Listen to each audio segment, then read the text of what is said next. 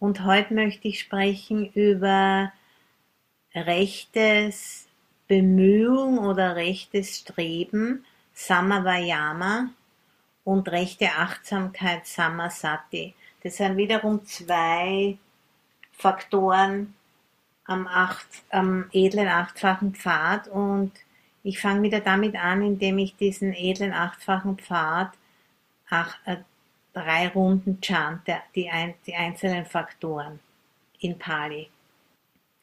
Sammaditi, Samma Sankappa, Samma Vacha, Samma Kamanta, Samma Achiva, Samma Vayama, Samma Sati, Samma Samadhi.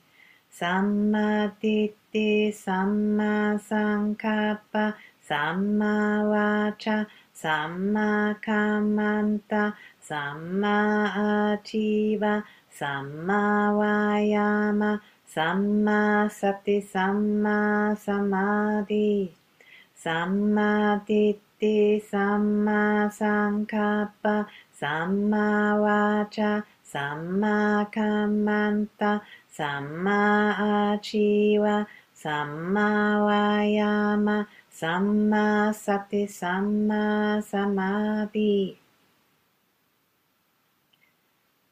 So letztes Mal habe ich über rechtes Handeln und rechten Lebenserwerb gesprochen und heute möchte ich mich damit auseinandersetzen mit der Energie und der Präzision, die dahinter stehen muss, damit unsere Absichten und unsere Motivation auch wirklich im täglichen Leben und bei der formalen Praxis umgesetzt werden kann. So, das ist eben dieses äh, Samavayama, rechtes Bemühen, das wäre die Energie und Samasati ist ein Teil von der Präzision, die eingesetzt werden muss, damit dieser achtfache Pfad auch wirklich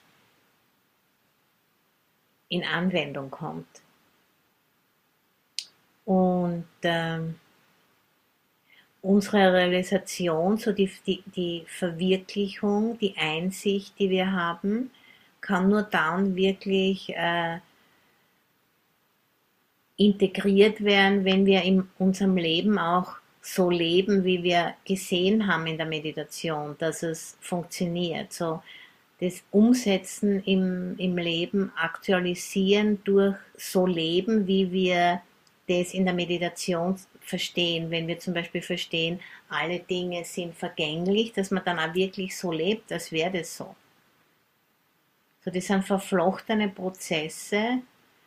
Und wenn wir das wirklich so leben, die Verflechtung zwischen der Realisierung, so der Verwirklichung von Einsicht und der Aktualisierung, indem wir das wirklich umsetzen in unserem eigenen Leben, dann machen wir einen Fortschritt am noblen achtfachen Weg oder edlen achtfachen Weg, wie das eigentlich heißt auf Deutsch.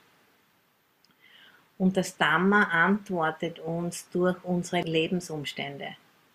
So dann gewisse Dinge passieren dann halt einfach. Und es schaut dann so aus, als wäre das Glück, aber in Wirklichkeit ist es einfach das Resultat von unserer Praxis.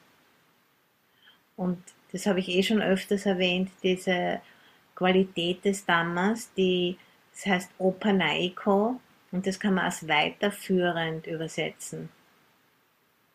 So wenn wir wirklich nach dem Dhamma leben, dann antwortet das Dhamma uns durch die Lebensumstände, die für uns entstehen. So, das ist wie wenn man in den Wald hineinruft, so kommt es zurück. Ihr kennt sicher alle diesen Spruch. So, das ist irgendwie so a Call and Response.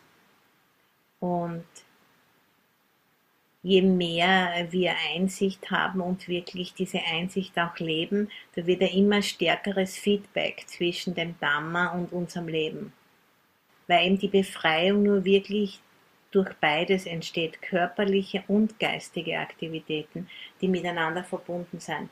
Und so die geistigen Aktivitäten wären die, die Einsicht, die wir haben, und die körperlichen Aktivitäten wäre dann wirklich danach zu leben.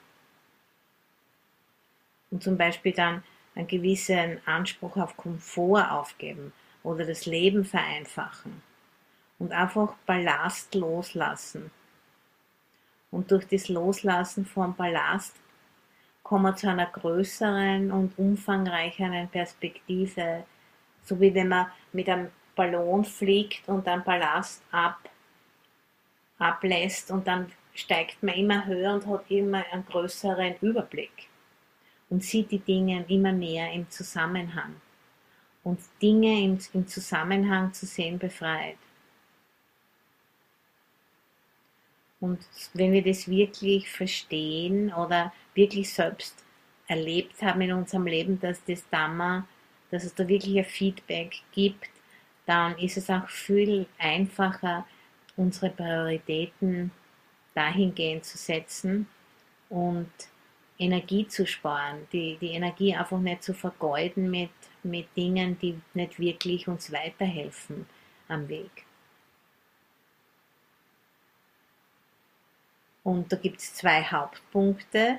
Das erste wäre Herausforderungen nicht vermeiden oder den Herausforderungen nicht ausweichen, sondern zu verstehen, dass die Hindernisse sind nicht im Weg, sondern die Hindernisse sind der Weg. Und nur durch diese sogenannten Hindernisse äh, lernen wir. Und der zweite Hauptpunkt wäre, dem gegenwärtigen Moment durch direkte Erfahrung sich dem hinwenden. Diese zwei Dinge sind unheimlich wichtig, um wirklich Einsicht zu kultivieren. Und das bringt uns dann wieder zurück zu diesen zwei Untergruppen, über die ich heute sprechen möchte und möchte anfangen mit rechter Bemühung oder rechten Streben, Samavayama.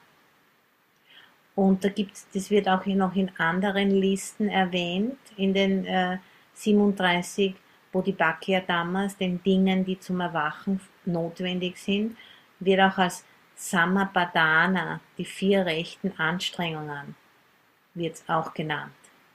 Es ist die gleiche Liste, kommt aber noch einmal als Samapadana vor in den 37 Bodhibhakya Dhammas.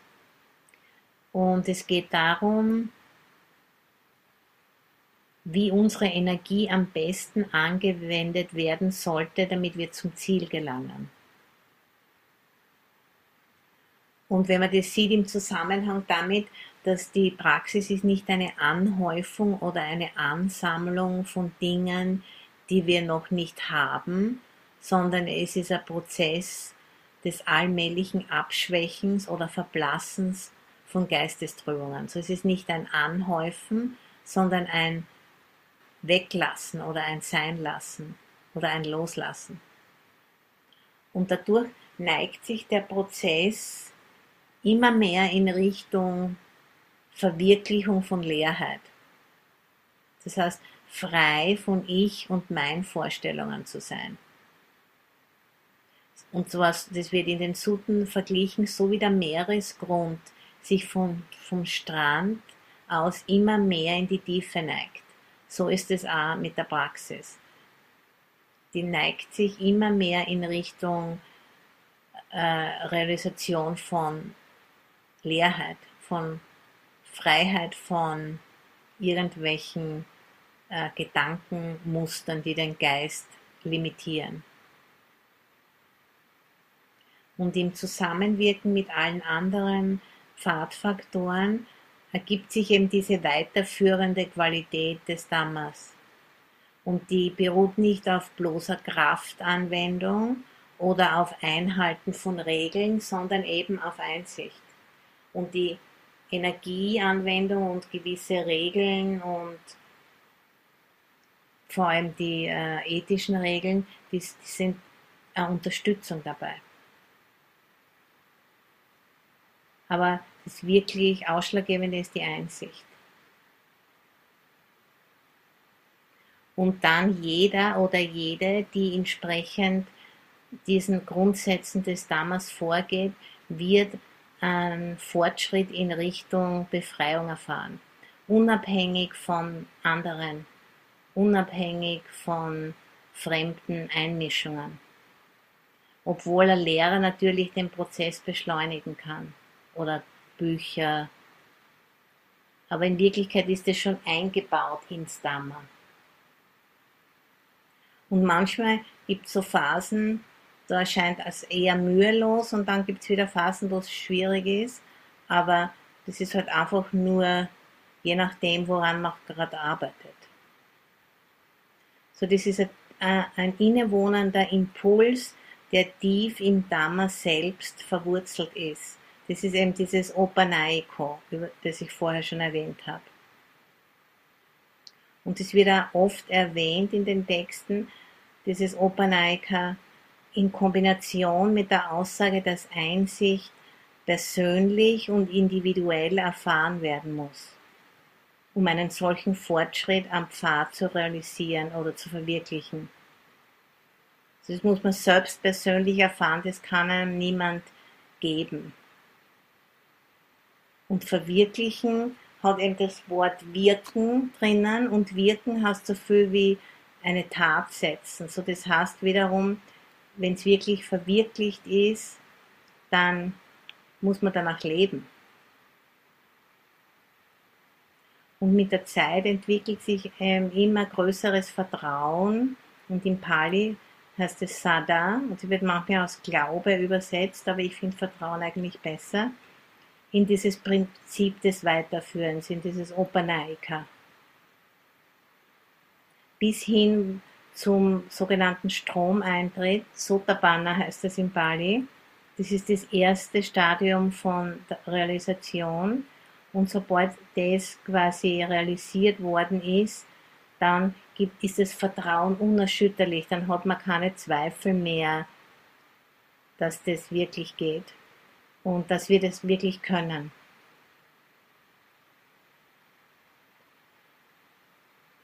Und Energie ist an und für sich neutral und kann für alle möglichen Ziele eingesetzt werden, heilsame oder unheilsame. Und hier bei diesem Samavayama handelt es sich um vier verschiedene Anwendungsformen von Energie, um karmisch unheilsame Muster zu, entweder zu vermeiden oder zu überwinden, das sind die ersten zwei, oder karmisch heilsame Muster entweder zu erwecken oder zu erhalten. Durch die Anwendung von diesen vier verschiedenen Energiemustern wird man immer mehr in der Lage, den Geist bewusst zu steuern. Und unsere Prioritäten werden immer klarer, eben durch diese Befreiung von den emotionalen und kognitiven Schleiern, durch diese vierfache Anwendung von Energie innerhalb vom edlen achtfachen Pfad. Und jetzt möchte ich mal kurz darauf eingehen, auf diese vier verschiedenen Muster von Energiemuster, wie, wie das ausschaut. Und versuchen auch für jedes ein Beispiel zu finden. So das erste ist einmal Samvara Badana und der Christoph Köck, der in Wiener Lehrer ist, der, hat, der war mal ein Mönch und der hat geheißen Samvaro. Der hat so, der hat geheißen Zügelung war sein Name. Und das ist, das ist das erste Energiemuster. Und das heißt vermeiden, bewachen, hüten. Und die fünf ethischen Regeln, das ist der Mindestrahmen von dem. Und es ist zum Beispiel, äh, wenn man jetzt zum Beispiel Alkoholiker ist, dann soll man gar nicht einmal einen Schluck Alkohol trinken. Das wäre das. Also diese Abstinenz, das nicht herausfordern. Das ist der erste das erste Muster, die Zügelung. Und das bezieht sich auf die Hindernisse. Und dann zweites Muster ist überwinden und das heißt im Pali Bahana Padana. Und das ist so viel wie standhalten, widerstehen, durchstehen oder aushalten.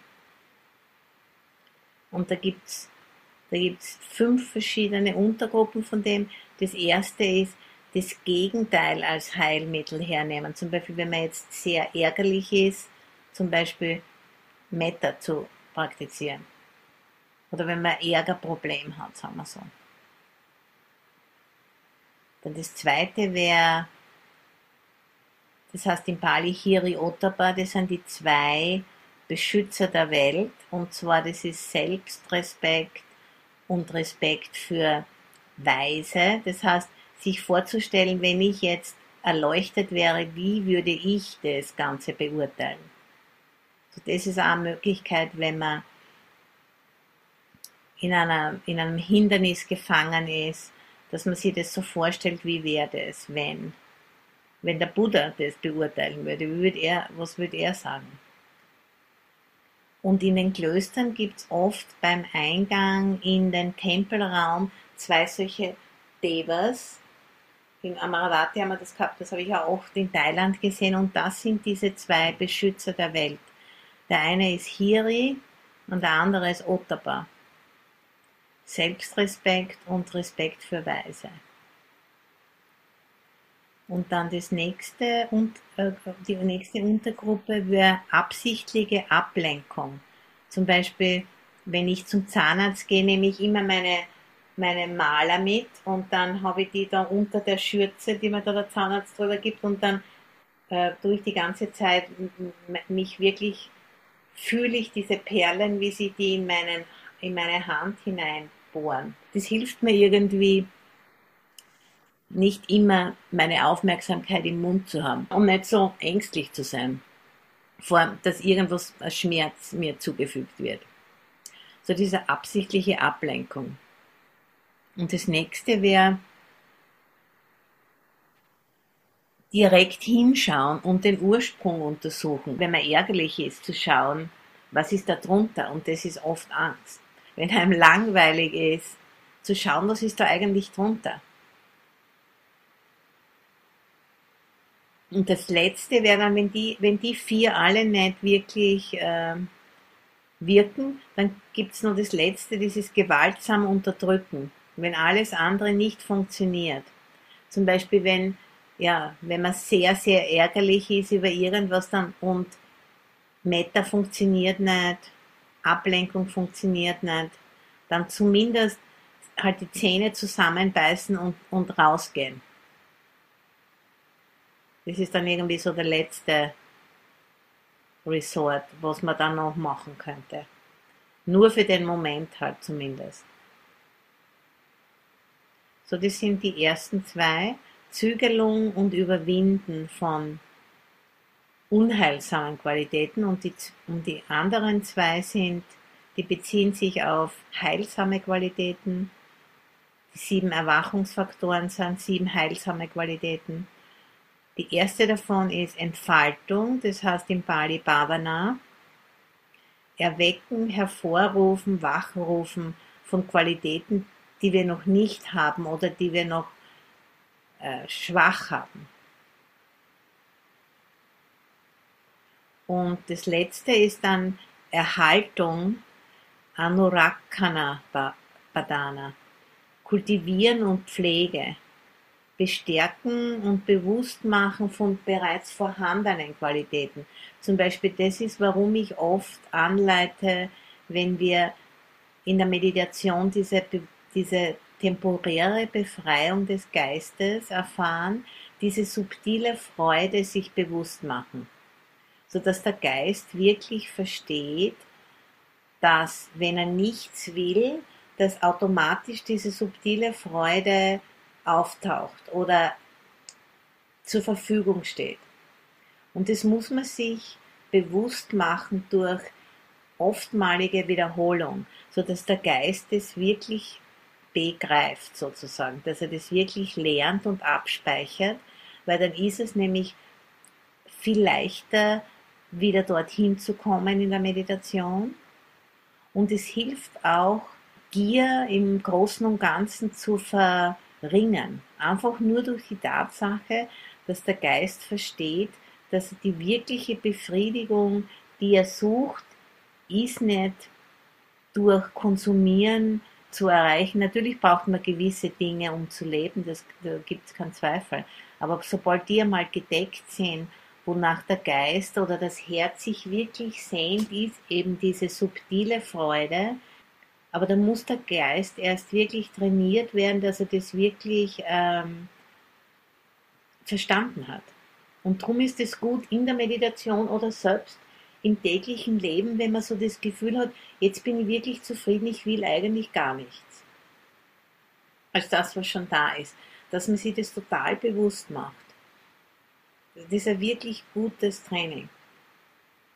Und das wäre dieser, dieses vierte Muster. Erhaltung, Kultivierung, Pflege, Bestärken von dem, was schon da ist.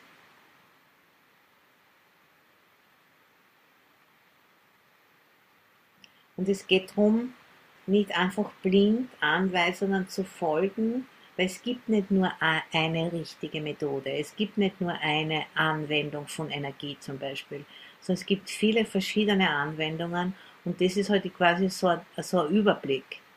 Zügelung, überwinden, entfalten und erhalten.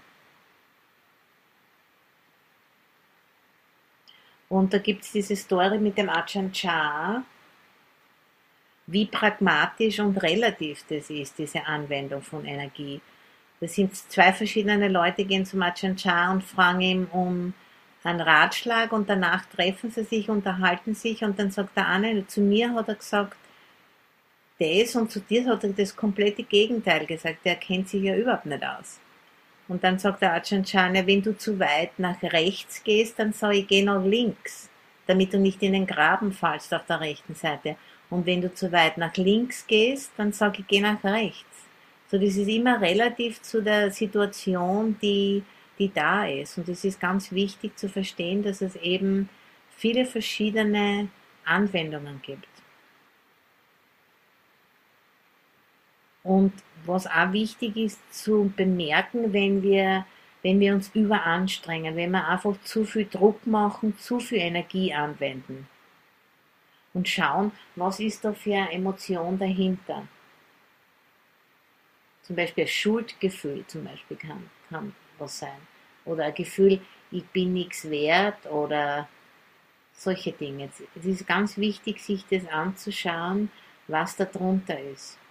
Weil die Stärke von der Energie ist nicht ausschlaggebend, ob, ob was erfolgreich ist. Das ist nur ganz selten, dass, wirkliche, dass man wirklich volle Power einsetzen muss. Zum Beispiel, wenn alles andere fehlgeschlagen hat, muss man manchmal kurzfristig vielleicht was gewaltsam unterdrücken, aber das kommt eigentlich selten vor.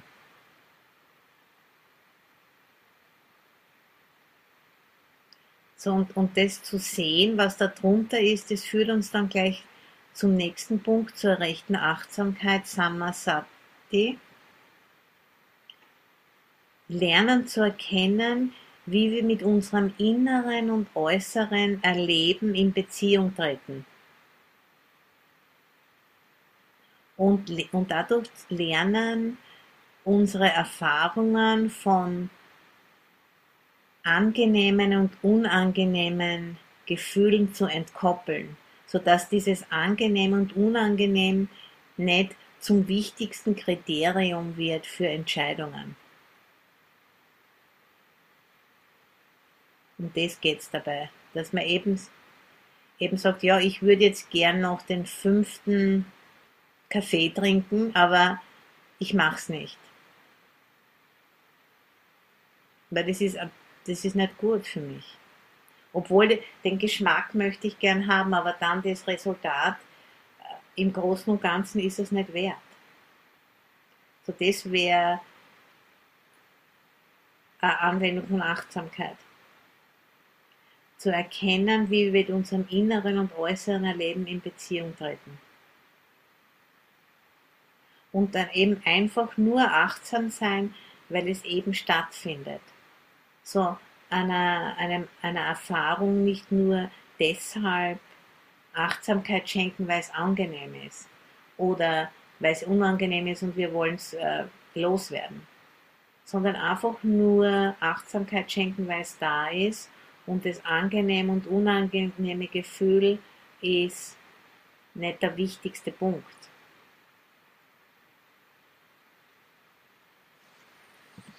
weil wir eben durch dieses äh, achtsam sein, weil es stattfindet, das ist, wie man Einsicht in die Dinge gewinnt, wie sie wirklich sind. Und das Lehrgebäude zur Anwendung von Achtsamkeit ist, sind die vier Satipatthana oder die vier Übungsfelder der Achtsamkeit, über die ich schon ziemlich viel gesprochen habe.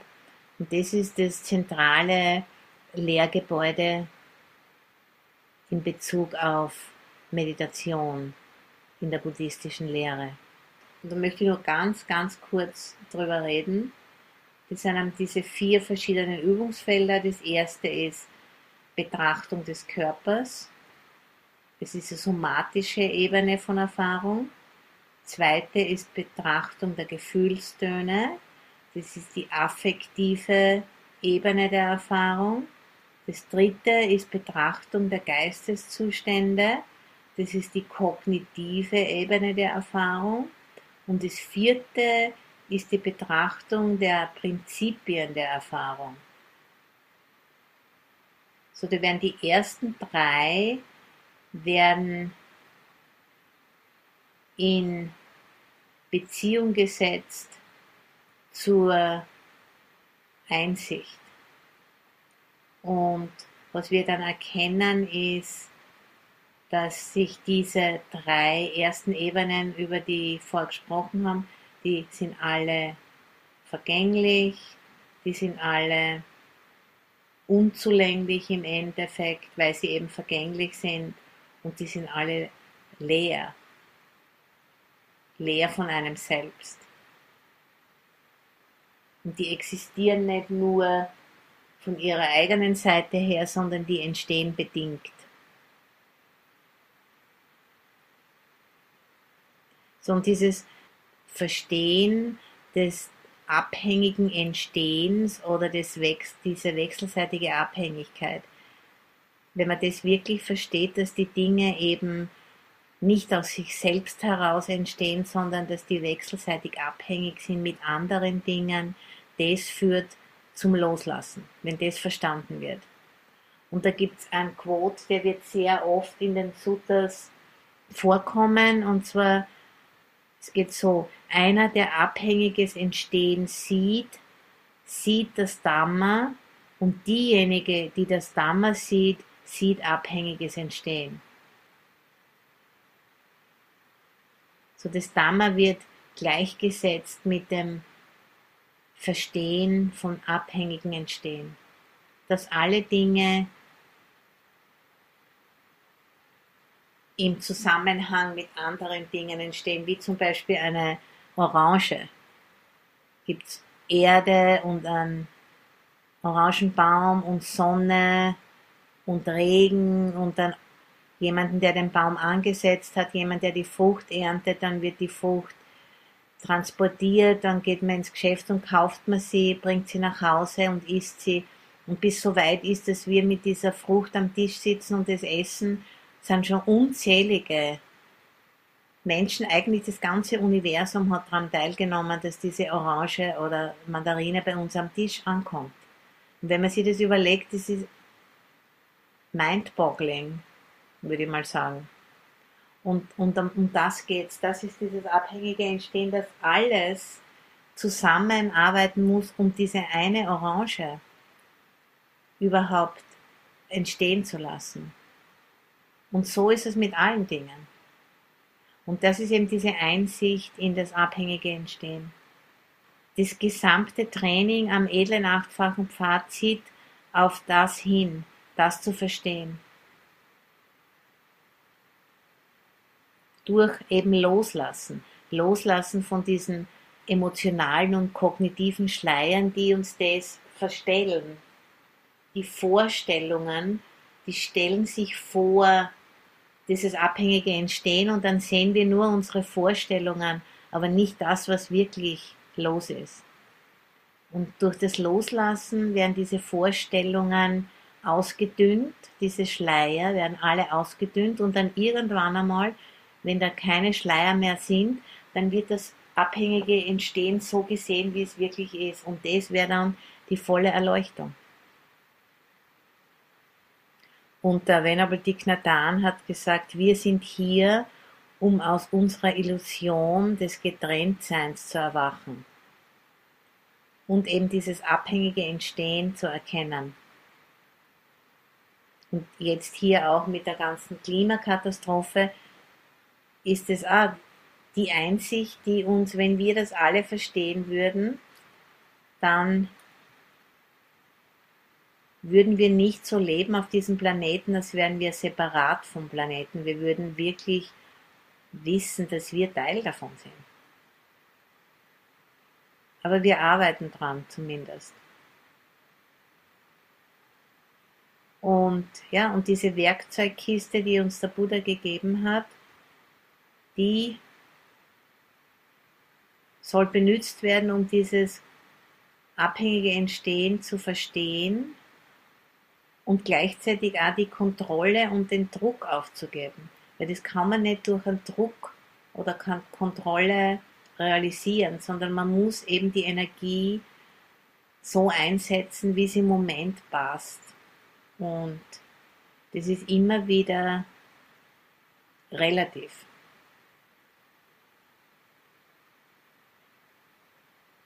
Und da gibt es eben diese Beispiele in den Suten, die ich auch schon öfters erwähnt habe, wo der Buddha sagt, es ist so wie eine Henne, die auf ihren Eiern sitzt. Die muss nur sicher sein, dass da alle Eier unter ihr ordentlich sind und dass sie da wirklich sitzt und nicht frühzeitig davonrennt. Oder so wie ein Tischler, der eine Axt verwendet und die hat er schon viele, viele Jahre verwendet und dann sieht man da die Fingerabdrücke auf, der, auf dem Axtgriff. Äh, und der weiß auch nicht genau, wann, wann habe ich diese Abdrücke gemacht. Irgend, das ist einfach mit der Zeit so gekommen. Und so ist es eben auch mit der Praxis. Und da habe ich heute wieder ein äh, Derigata mitgebracht und lese es zuerst einmal die Nachdichtungsversion auf Englisch und dann wird die äh, Sabrina es auf Deutsch lesen und danach dann noch das Original auch. Und zwar, das heute heißt Chitta, hard. Somehow I kept climbing, though tired, hungry and weak. old too. At the top of the mountain, I spread my outer robe on a rock to try, set down my staff and bowl, took a deep breath, and looked around. It was windy up there. As I was leaning back against a large grey rock, the darkness I had carried up and down a million mountains slipped off my shoulders and swept itself away on the wind. Sabrina? Wir hören dich leider nicht, Sabrina. Und das ist die Übersetzung jetzt von der Sabrina. Chitta Herz. Irgendetwas ließ mich weiterklettern, obwohl ich müde, hungrig und schwach war. Und alt dazu. Vielleicht ist es ja besser, wenn ich das lese weil ich bin ja älter wie du. Auf dem Berggipfel breitete ich meine Robe zum Trocknen aus, stellte Schale und Stock ab, atmete tief durch und sah mich um. Es war windig dort oben. Als ich mich zurücklehnte an einen großen grauen Felsen, da rutschte die dunkle Last, die ich unzählige Berge hinauf und hinunter getragen hatte, von meinen Schultern und der Wind trug sie fort.